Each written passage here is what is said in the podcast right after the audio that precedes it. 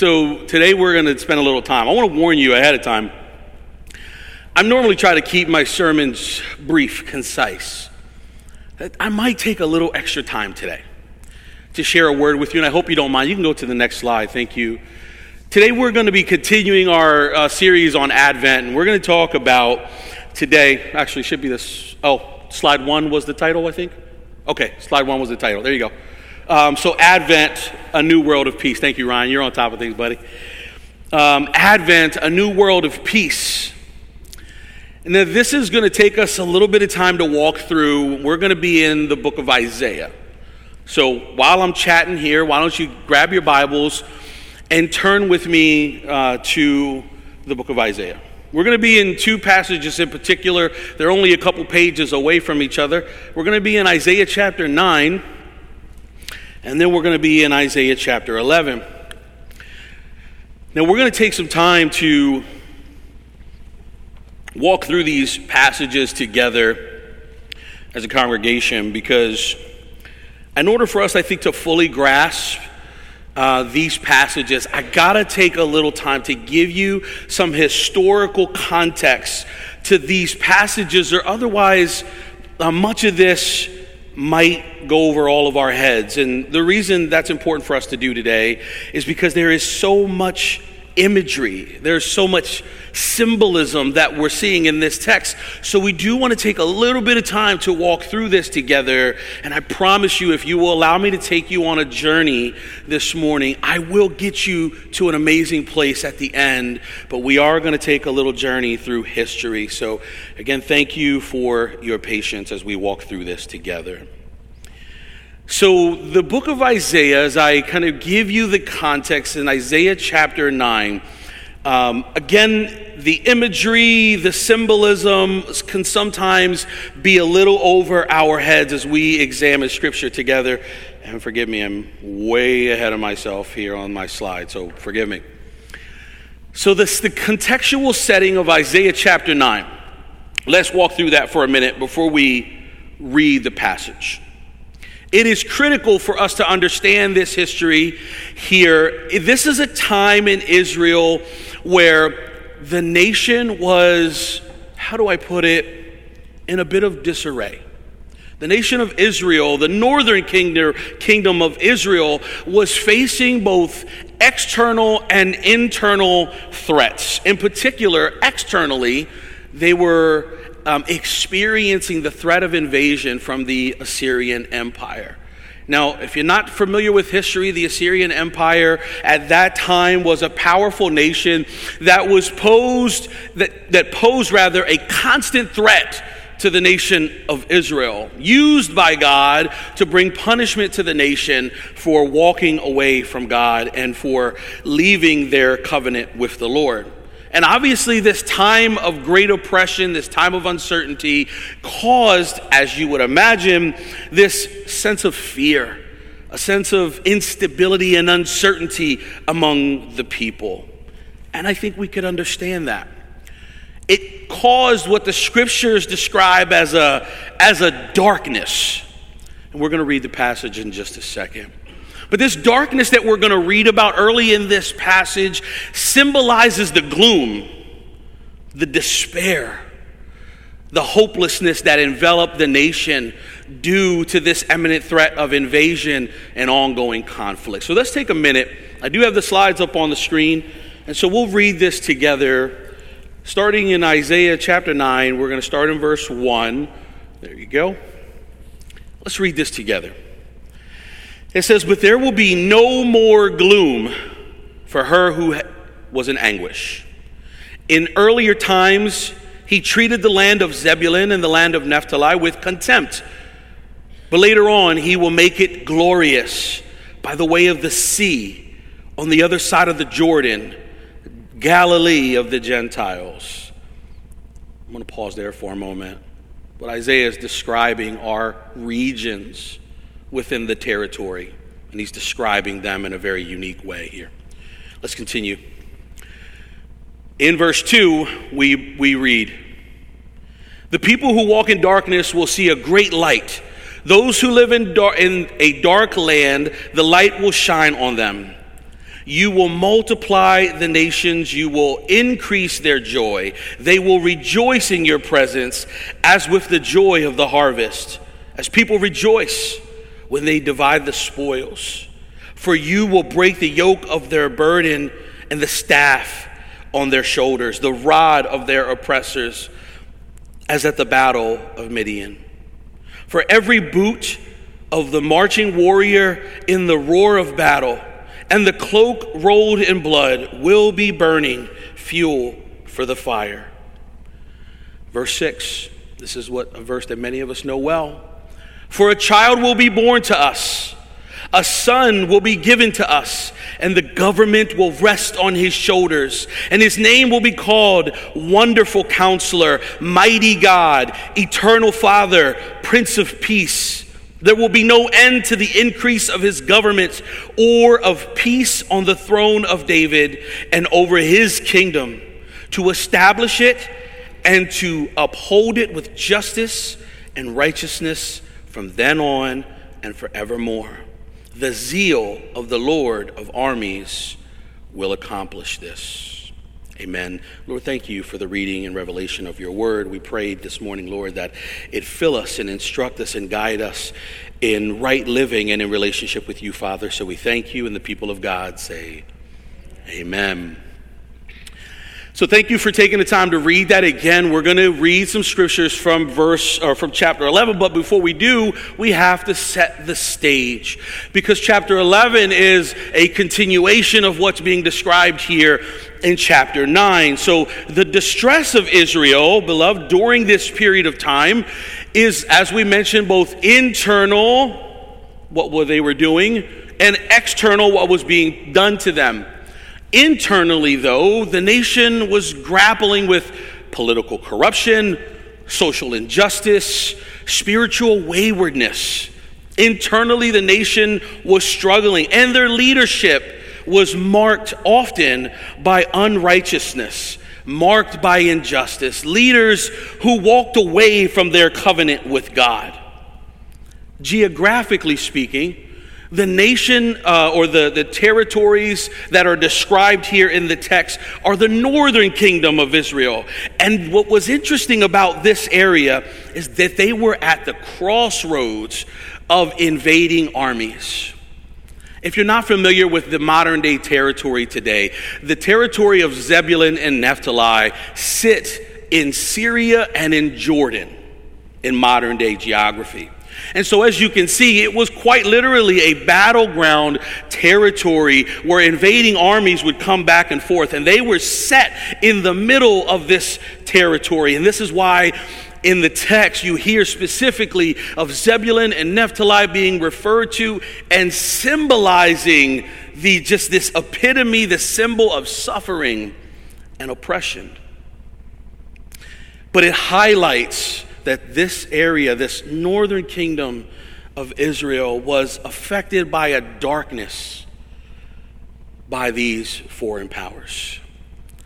So in the backdrop, now here's the prophet Isaiah with now this context, right? This is the backdrop of our discussion today. So now Isaiah's prophecy doesn't just leave us in the dark, literally and metaphorically. The prophecy Isaiah now becomes a beacon of hope, because what happens immediately after we see this passage of darkness in verse one? Isaiah moves immediately into verse two, and what does he say? That there is a promise of great light that is dawning in the midst of the darkness. And what does that mean? So Isaiah here is signaling that there is now, beloved, a divine intervention that is taking place that will bring not only salvation, but will bring restoration. And the image, and I want you to picture this, because it says that they were in darkness. And Isaiah's prophecy then says that the light is cutting through the darkness, serving as this powerful metaphor that God's redemptive work is always active, even in the face of adversity. So Isaiah's message here is timely for a nation that's in crisis. Some of this, y'all gonna be like, hmm, this sounds familiar. So Isaiah's prophecy is really, really timely for this nation in crisis. And I don't know if you guys have read the book of Isaiah, but Isaiah isn't exactly sensitive to their rebellion and their walk. Isaiah comes with some pretty strong words, but here Isaiah comes to this nation in crisis offering a message of hope and of assurance.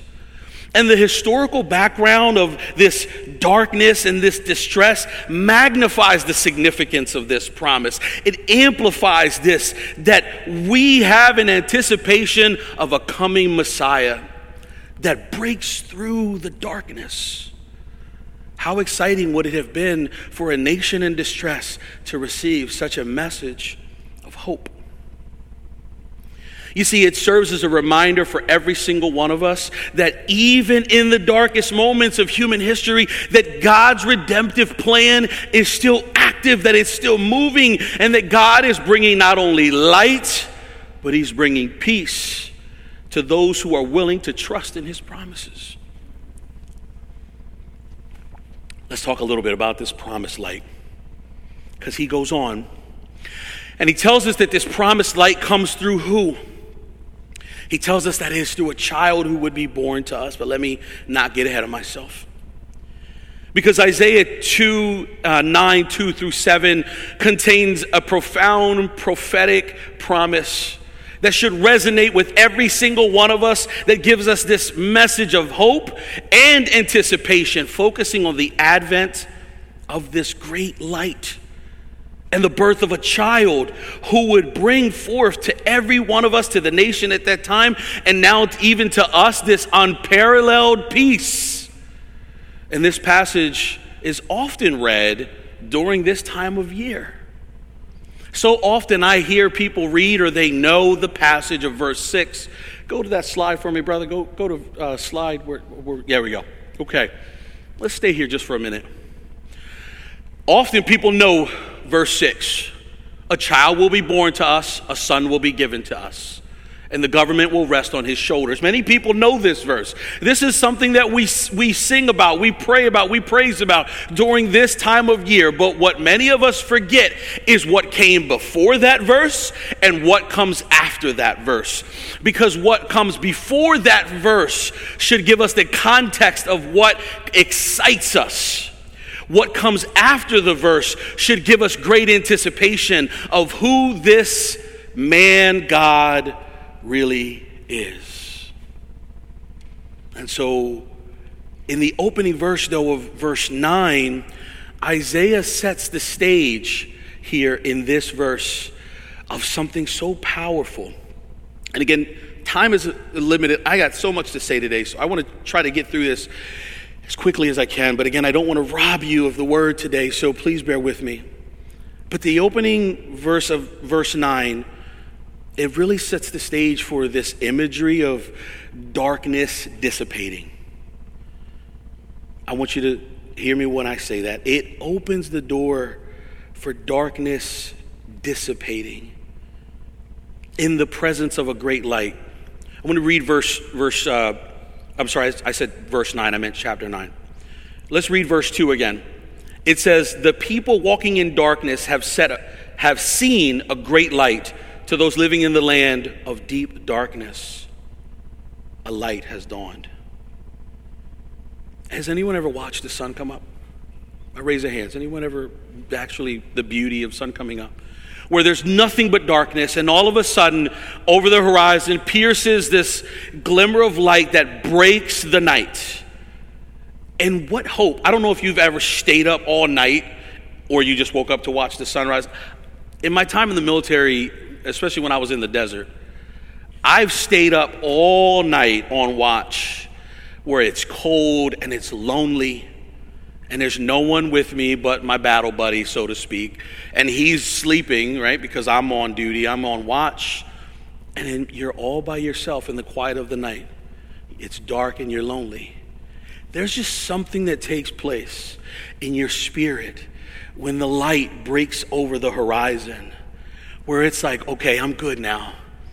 The, the darkness has been broken. And this is what's happening here in this great context of this scripture is now the light of the world in this child who would be born is now breaking through the darkness of the lives of these people. And this poetic language that's being used here in the text, it paints such a beautiful picture of a world shrouded in the spiritual and in the metaphorical darkness, where people are walking in the shadows of despair and loneliness, hopelessness.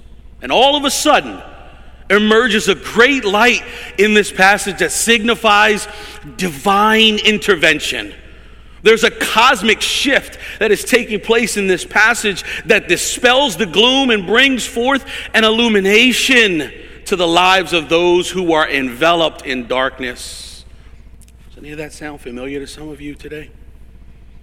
But the symbolism of the light that we read in the Bible sometimes can represent different things and various aspects of God's character. Often in the in the scriptures, you see that light describes the character of God's truth, his guidance, and oftentimes you'll see that the light describes salvation. But in this context, this great light that emerges represents the coming Messiah. Uh, it represents the one whose birth heralds in a new era, an era where you're no longer lost in the dark. And this divine revelation comes forth to give us a divine salvation for all people. You know, when I wrote that, I said amen to myself. I said amen, because I really felt that in my heart as I wrote those words. And I Because why? The light is not merely a physical occurrence, beloved. The light that is described here is so much more. It is a spiritual awakening that takes place here in this passage. It is not just some physical dawn of light of the day, but it is an awakening that brings clarity, an awakening that brings understanding to a world that is lost in the shadow of sin and brokenness. But Isaiah continues in this passage to articulate the significance of this event. He didn't just leave us to tell us that light now enters into the world. Isaiah went even further for us and to our benefit, beloved, to describe the significance of this transformative event here in the passage by prophesying that there would be a child who would be born. I'll read the passage again in case you forgot it. For to us a child is born. To us a son is given, and the government will be on his shoulders, and he will be called. These titles are so powerful, and we'll, we'll talk a little bit about these titles. Wonderful Counselor, Mighty God, Everlasting Father, Prince of Peace. You see, this child who was born into this world is no ordinary figure, but this child is one with extraordinary titles. And by saying to you that these titles are extraordinary, there, that word isn't extraordinary enough to describe the titles that are assigned to the Messiah here in the passage. Why? Because these, enti- these titles that are assigned to the Messiah encompass his divine nature and his redemptive mission. And it tells us how multifaceted his mission is. And it's not just that his mission is to bring light and salvation to the world, yes, but it's so much more complex. And because of that, we're seeing these titles. So let's talk very briefly about these titles very quickly. The title, Wonderful Counselor. We see this title assigned, and it speaks to the wisdom and guidance that the Messiah will provide. A counselor that is beyond human understanding. He surpasses all of our wisdom, and he will lead and advise in ways that surpass anything that any human could possibly offer you. Almighty God affirms his deity, that the child that would be born was not only a man, but he was fully God, emphasizing his power and his authority in the scripture. They give him the title Everlasting Father. Well, that sounds weird. This is the Messiah. But it portrays the Messiah's eternal nature and how he has signifying his timelessness, and that he is the unchanging source of this paternal love and care. But here's what I would argue is the most poignant title that is given in this text: Prince of Peace. And I love, I don't, when I'm reading passage, I pay close attention to the order of things. And how the order here is assigning Prince of Peace. He's closing out this list, which is not an exhaustive one, by the way. He's closing out this list of titles with Prince of Peace. And I don't think that that is done by accident. But this title, Prince of Peace, because that is the theme of our sermon today, is peace, right? Advent bringing us peace. It encapsulates the core of the prophetic promise here in this passage. And it is the message and the theme of our scripture today. The child's birth here in this passage, beloved, ushers in for us a new season of unprecedented peace. But this peace is not, and I want y'all to hear this. If you, if you don't catch anything else I say today, please catch this. The peace that is described here is not the absence of conflict. Okay, I'm going to pause. I'm going to say it again. The peace that is described here is not the absence of conflict. What is the peace that is being described here? It is a transformative peace that mends broken relationships first and foremost, and primarily mending your relationship to the Almighty Father. This is the peace because it starts there. Your relationship with God is the ultimate source of your peace. So the peace described here is not about a lack of conflict in your life. It is about your now mended relationship with the Father. But how he heals not just you, but he heals all of humanity through his work and through ushering in this new time. Because see, the Messiah is a reconciler. The child that would be born to us is a reconciler who brings us peace between God and mankind and establishes for us a kingdom, hear me, a kingdom where righteousness and justice always prevail. Amen. So now let's begin to wrap up Isaiah nine. And I want to just make a final concluding remark before we flip our Bibles a couple pages to chapter eleven. Isaiah chapter nine, the, the prophet underscores here this enduring nature of peace and how this child that would be born would establish an everlasting kingdom. And I love the way the scripture is written. It says the greatness of his government and peace, there will be no end. And he will reign on David's throne over his kingdom. I'm reading this, this is from the N I V. But it says that he will reign over this kingdom, establishing and upholding it with justice and righteousness from that time on and forever. This, beloved, is a declaration. I want, if, you, if, if you're inclined to write in your Bibles, which you, if you ever see my Bible, it's a mess. It's falling apart. And I, I write all in it. So if you're so inclined, that is one you may want to highlight and you want to maybe make a note on, because this is a declaration that is being made that ensures us, every single one of us, that peace brought by the Messiah is not temporary, nor is it fleeting, but it is everlasting, and it is rooted in justice and righteousness. Amen. Now let's change gears a little bit. Let's turn a couple pages over in our text. And let's go to chapter uh, Isaiah chapter eleven. There's something really interesting going on here in this passage that I want to explore with you. And there are ten verses that um, we're going to read here in just a moment. But this passage unveils for us, it's a continuation of, of, of chapter nine. Uh, chapter ten gives us some great context, um, and the message was broken up. I won't get into all that, but um, this is a continuation of nine. And we see this prophetic vision of this coming Messiah. And I think the prophet Isaiah uses some really amazing symbolism that depicts the qualities of the Messiah. But what I find really interesting, and we're going to explore it in a moment, is in this opening passage, it describes this coming Messiah as the root or, or the rather the, the shoot that comes from the root of Jesse, or the stump of Jesse. But that's a little odd. We're going to explore that a little bit. But it is deeply embedded in both historical and genealogical context of Israel, and it's woven into the tapestry of the image of this text that carries for us layers and layers of significance. And we're not going to do this verse by verse kind of exegetical um, breakdown of the text. I'm going to kind of give you um, some high-level themes that we're going to talk about that are applicable to our message today. But it offers us such amazing insight into the restoration of the Davidic line. If you read the book of Isaiah, the Davidic line was an axe, I think is the imagery that the, the word uses.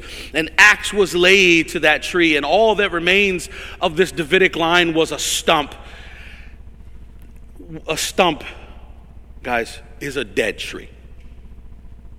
Okay, I'm gonna. I mean, we're gonna talk a little bit about why that is so significant. But see, the restoration is coming through this stump, and the transform, transformative nature um, of the anticipated Messiah and his reign is drawn out in this text. So let's read this passage together. You have it up? Perfect. You on it, my man. Thank you, brother. Isaiah chapter eleven, verse one through ten. This is from the N I V, so I think it should be your pew Bible. It should read the same. A shoot will come up from the stump of Jesse. From his roots, a branch will bear fruit. The Spirit of the Lord will rest on him, the Spirit of wisdom and of understanding, the Spirit of counsel and of might, the Spirit of knowledge and the fear of the Lord. And he will delight in the fear of the Lord. He will not judge by what he sees with his eyes or decide by what he hears with his ears, but with righteousness he will judge the needy. With justice he will give decisions for the poor of the earth. He will strike the earth with the rod of his mouth, and the breath of his lips. He will slay the wicked. By the way, this is how powerful God is. His very word he strikes them with. Righteousness will be his belt, and faithfulness the sash around his waist. The wolf. We're going to explain some of this, guys. This can be a little bit confusing, this imagery, but this is really important. The wolf will live with the lamb, the leopard will lie down with the goat, the calf, and the lion, and the yearling together, and the little child will lead them. The cow will feed with the bear, their young will lie down together, and the lion will eat straw like the ox.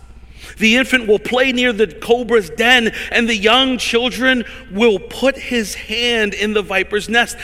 They will neither harm nor destroy on my holy mountain, for the earth will be filled with the knowledge of the Lord as the waters cover the sea.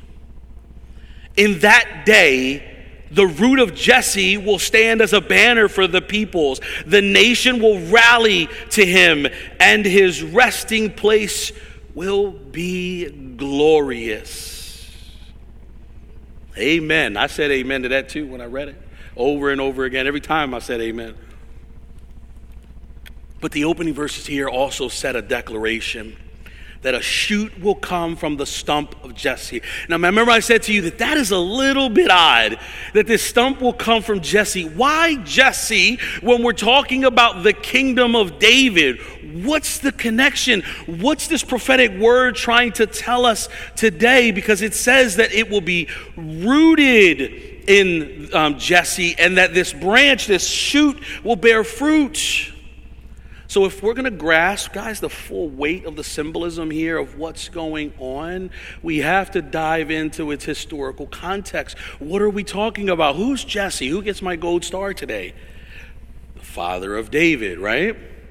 Jesse is the father of David. And the stump here, guys, is representing a decline, a total and utter decline of the Davidic line. Because, see, by the time that Isaiah is prophesying these words, the line of David is but a shadow of what it used to be in its former glory.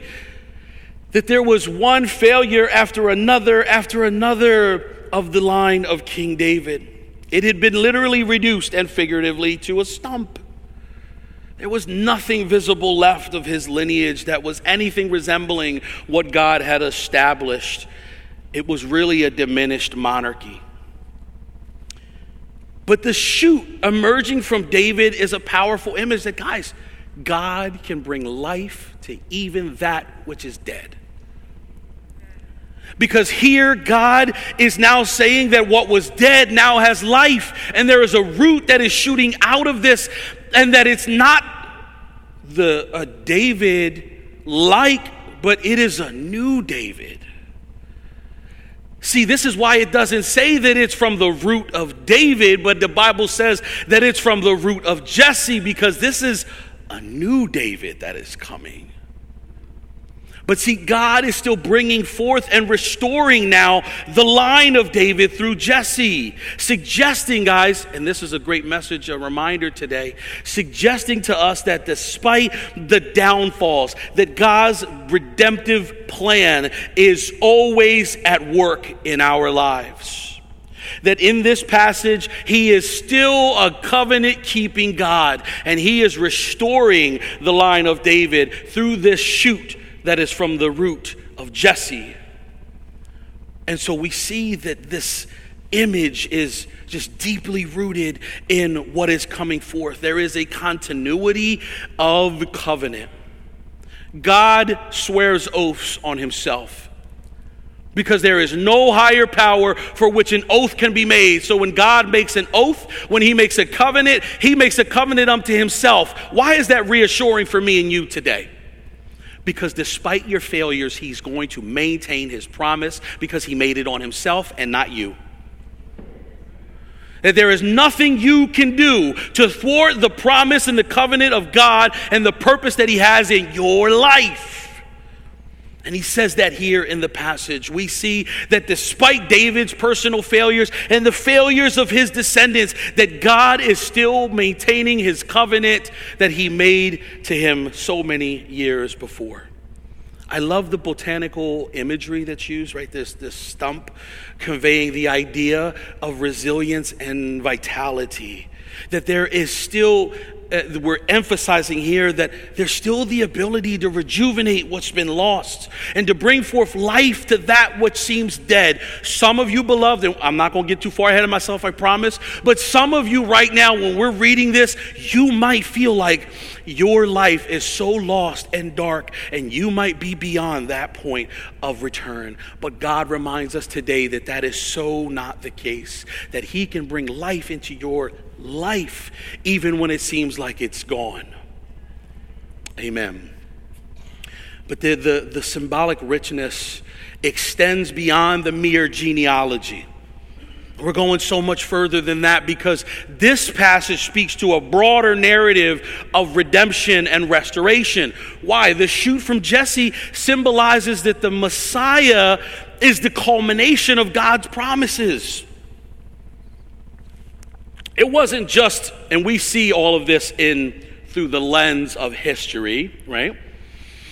But this was God's promise, the fulfillment of covenant that he made to David. And as I said, it serves as this amazing reminder that even in decline and desolation, God's redemptive plans remain steadfast.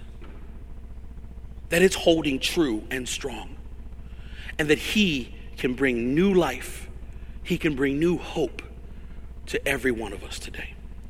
But the qualities of the Messiah here are further explained in the subsequent verses, which hopefully, yes, we still have them. Wonderful.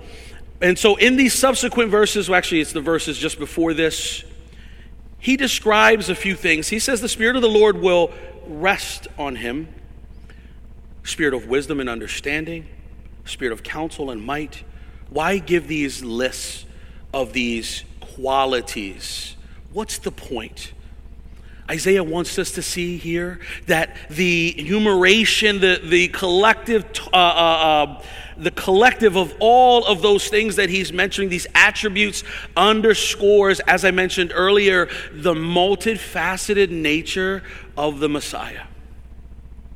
That yes, his mission is to come to bring you restoration, to bring you salvation. Yes, that is his primary mission.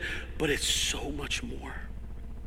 Because he is the king that rules over a kingdom. And as you administer and reign over the kingdom, there are things that must be done in your reign of the kingdom. You must administer justice. You must rule and make decisions. And we see all of these things being described because the Spirit of the Lord rests on him, and we see his power and his authority. The Spirit of wisdom and understanding highlights his intellectual acumen, that he knows all. He sees all. He's the embodiment of divine wisdom in this passage. They describe him as the counsel, which points to his ability to guide you. Anybody ever had a good counselor?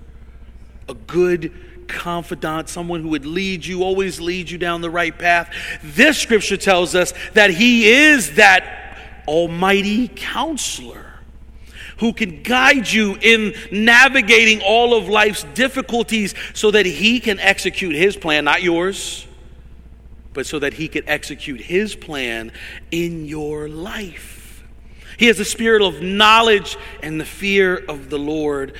This, I love this one more than all of the others. And you know why I love this particular line where it says that he was filled with the spirit of knowledge and fear of the Lord? This one, more than any of them, symbolizes intimacy of relationship. See, you cannot know someone without having intimacy of relationship, because to know, especially in biblical context, infers intimacy. It implies there's closeness. It implies that there's understanding. And it says fear of the Lord. And I love that the, the word fear in our modern context is always a negative connotation. But here, fear of the Lord is not a negative connotation. It's a reverence that we have for him. That God, you are so glorious and you are so powerful and mighty, and you are the creator of the world. God, I fear you. I revere you, for I am but a speck of dust, and you are the creator of it all. That's the fear that I'm referring to here and that Isaiah is referring to. These, these qualities and attributes per, represent for us this holistic picture, this well-rounded picture. And unlike any natural leader in the world, and thank you guys, we're going to be wrapping this up soon. I thank you so much for your patience. Just like any other leader, uh, unlike any leader in the world, this God-man represents all of this perfectly.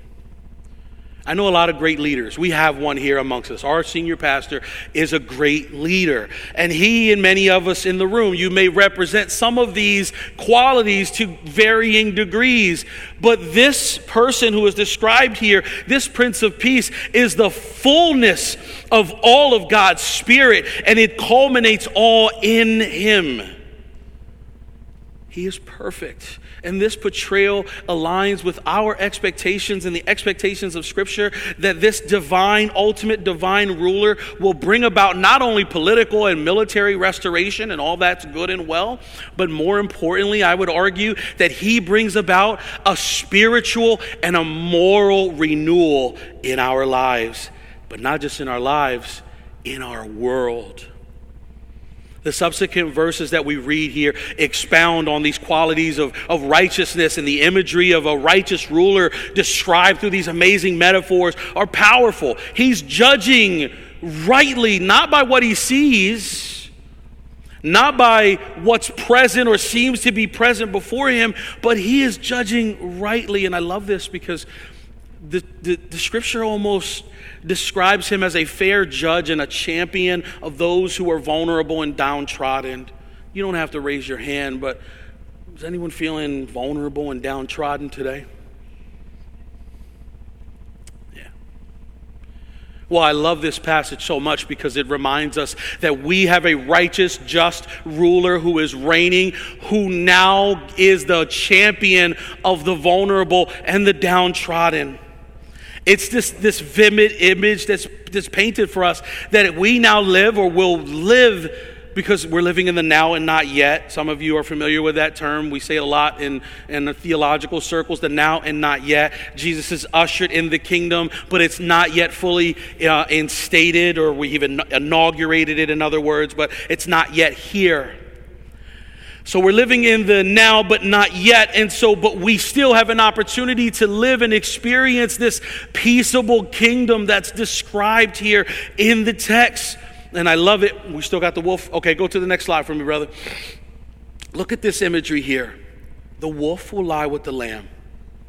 The shepherd, or the shepherd, the leopard will lie down with the goat, and so on and so forth.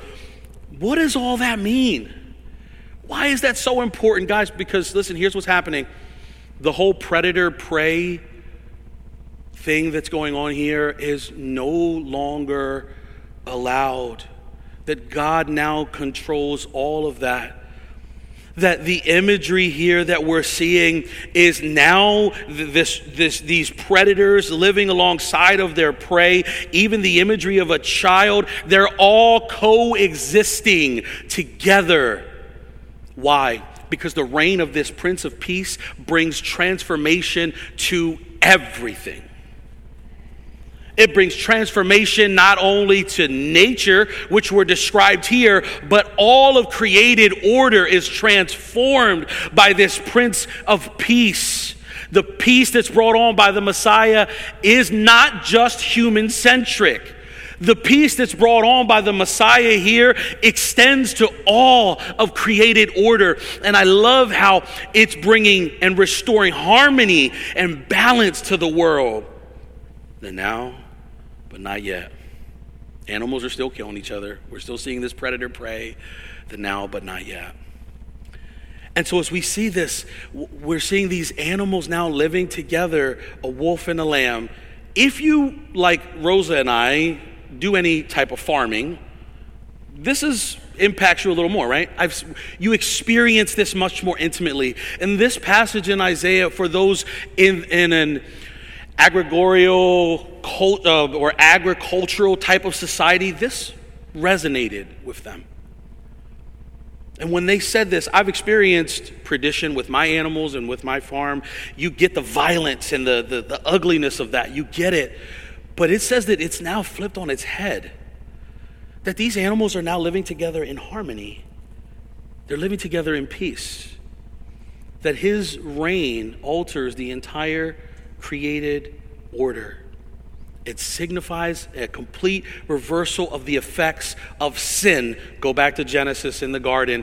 None of these things happened. There was no perdition. There were no animals who were killing other animals. There was no death in the garden. So what we're saying here is that the coming of the Messiah restores the order. It deals with the effects of sin. And it's so significant where animosity and violence, and not just in the animal world, but in our world, that our world that is described by so much animosity and conflict and violence is now replaced with peace and coexistence. That the presence of a little child here in this text leading these animals adds this element of innocence and vulnerability that we can now have in the presence of this God. This radical transformation that the Messiah brings can only be brought by him because it's so radical. It's profound that the most fiercest creatures are now tamed in God's presence. But his kingdom extends beyond the animal kingdom. We're not just talking about animals living together. It's so much deeper than that. Because now it affects the human world. It touches our own human experience. That his peace, and we see it with this child leading these animals, conveys the message of humility and simplicity. Guys, we're, we live in a world that is dominated by power struggles. Just think about it for a moment. Everything you see and experience, you watching the news or this or that, these are just constant power struggles and conflicts, breakdowns in communication, one person wanting to be superior over the other, and the Messiah's rule brings an end to that. It's a complete and utter paradigm shift that takes place in the Messiah's rule, where now humility and gentleness, kindness are the guiding principles of his kingdom. That the vision here of the predators and prey living in harmony just speak to this transformative power of this messianic reign that's coming through this child who would be born, creating a world that is characterized by peace and righteousness and justice, reconciliation. Verse nine brings it all together and lets us know in verse nine that there is a universal scope to the Messiah's impact. Let's read the passage again. It says that they will neither harm nor destroy on my holy mountain, for the earth will be filled with the knowledge of the Lord as the waters cover the sea, emphasizing this comprehensive nature of the Messiah's rule that extends beyond the realm of existence. God says here in this text through Isaiah that I'm eradicating on my mountain all of harm and destruction. All of it. Because of the knowledge of the Lord. It says that the knowledge of the Lord will fill the earth. Remember I told you, what is knowledge of the Lord? Intimacy. There's proximity. There's intimacy with God. Intimacy with God will never, ever, ever leave you the same. Your intimacy and proximity to God will forever transform you. And as such, because the whole world is brought to his mountain and brought into his closeness and presence, nothing remains the same here, beloved. And in verse eleven, or in, in as we kind of recap chapter eleven, as we begin to close our message today, what we're finding here are qualities and images of renewal. That in the face of all the apparent declines that we experience in our lives, that we experience in society, that we have a new life. There is a continued covenant that we have with God through this great Messiah. This passage just resonates with me. I hope that these passages resonate with you today as we see that there is a hope for the future, where the Messiah brings us transformation. There is complete transformation and restoration to God's or to the order of set of things in our lives. So now let's just transition as we close. What does all of this mean? What is the point? How do we get to that new place? How do we find, as we kind of close and wrap up this message, how do we find peace amidst the turmoil of our lives? You see, the historical context that we read, and thank you for allowing me to take you on this journey and give you some of this context to bring out the color in the tapestry of this passage. But what we see here, that both of these passages are marked by darkness and distress. They're marked by these looming threats in our lives and in the lives of those in this text. External aggressions. And what it does is it just bears this remarkable, remarkable resemblance and parallel to our lives. That in so many moments of our lives, we experience this darkness from both internal and external threats or things in our life. Whether they're societal, political turmoil, or moral decay, wayward spiritualness, um, but it mirrors and resonates with the time of ancient Israel. And what we see is the complexity of our human experience is shown here in the scripture. And we're giving such a word of encouragement here through this passage. See, God promises peace to every single one of us today, and he articulates this peace through this prophetic passage, and it should, and I pray for all of you today that it becomes this message of hope and of consolation for all of you. But see, just like ancient Israel, they faced hard times. They faced those threats. Darkness was pervasive. Does anyone think that darkness is pervasive today? Amen. I would agree with you. I think the darkness is quite pervasive. I see us very similar to the rebellious ancient Israel and the, those nations who were not serving God, and how we continue to slip further down that slippery slope of darkness and moral decay, where we do what the scriptures describe as what is right in our own eyes. Where wrong is right and right is wrong and, and all of those sorts of things. You get where I'm going here. And they live that too. And similar today, maybe our struggle, personal struggles, maybe the social unrest that you're seeing, a sense of spiritual emptiness. Maybe some of you are feeling that today. But there's a promise of a great light in Isaiah nine, verse two.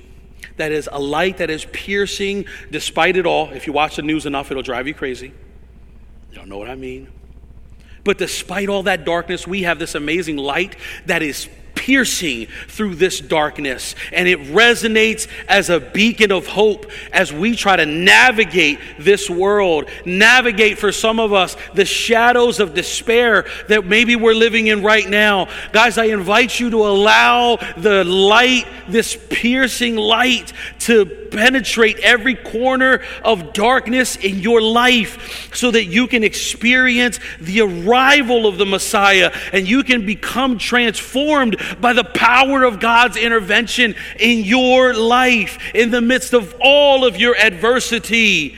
See, we're going to face challenges, guys. There's nothing that's going to change about that. Jesus said it himself. Not if, but when the challenges of life come. We know whether our crises, our relational conflicts, our financial struggles, even a sense of purposelessness, Isaiah gives us encouragement that in those times of darkness that are maybe exacerbated by one thing or another, we have the hope of the promised light and the Prince of Peace who is coming into the world. So I'll close with just a few more remarks. The knowledge of the existence of darkness should not discourage you, but should reassure you, because the word tells us that he has overcome the world. The darkness that exists in the world, he has overcome it. That a child that was born to us, that is foretold in Isaiah nine six, brings a promise of peace that transcends our immediate challenges of our life. And they're temporal. I don't want to hurt anyone's feelings. All of your problems are temporal. All of your problems will soon be gone. Amen? But we have a God here whose peace is not, as I mentioned, the mere absence of conflict, but the peace that he brings is a restoration that goes right to the heart of all of our problems. He is restoring you into right relationship to the Father. If you will embrace him, if you will embrace the light, you will receive the true source of truth and enduring peace in your life. And so I want to close with this. If God, if we apply these prophetic messages that we see in the passage today into our contemporary challenges, if we would be brave enough to find hope and assurance that God's peace is not contingent, that God's peace that he offers us in this light that penetrates the darkness is not contingent on the absence of difficulties, but that his redemptive work is at play in the midst of your challenges. I want to encourage you with that today. I don't care what your challenge is. Just put a fill in the blank. Fill in the blank. God's work of redemption and restoration, his peace and light in your life is still at work in this very moment, even if you're coming in here and not really feeling it. Maybe you came in here today and you're just faking it. I want to tell you today that God is still working in your life, that God has promised to bring you a peace that is beyond comprehension and understanding. If you will simply open the window to let the light of God shine into your house, into your life, he will transform you and flip you upside down, if you will let him. This is an opportunity for us to allow light to penetrate all the dark corners of our heart. Things that maybe we didn't want to open up to God, but now is an opportunity for a child was born who would bring light into the world. He would be the light of the world, and he would bring us peace. So I want to encourage you today to do that. Open up the doors and windows of your heart and your life and let the light in so that you can embrace the peace that he brings you.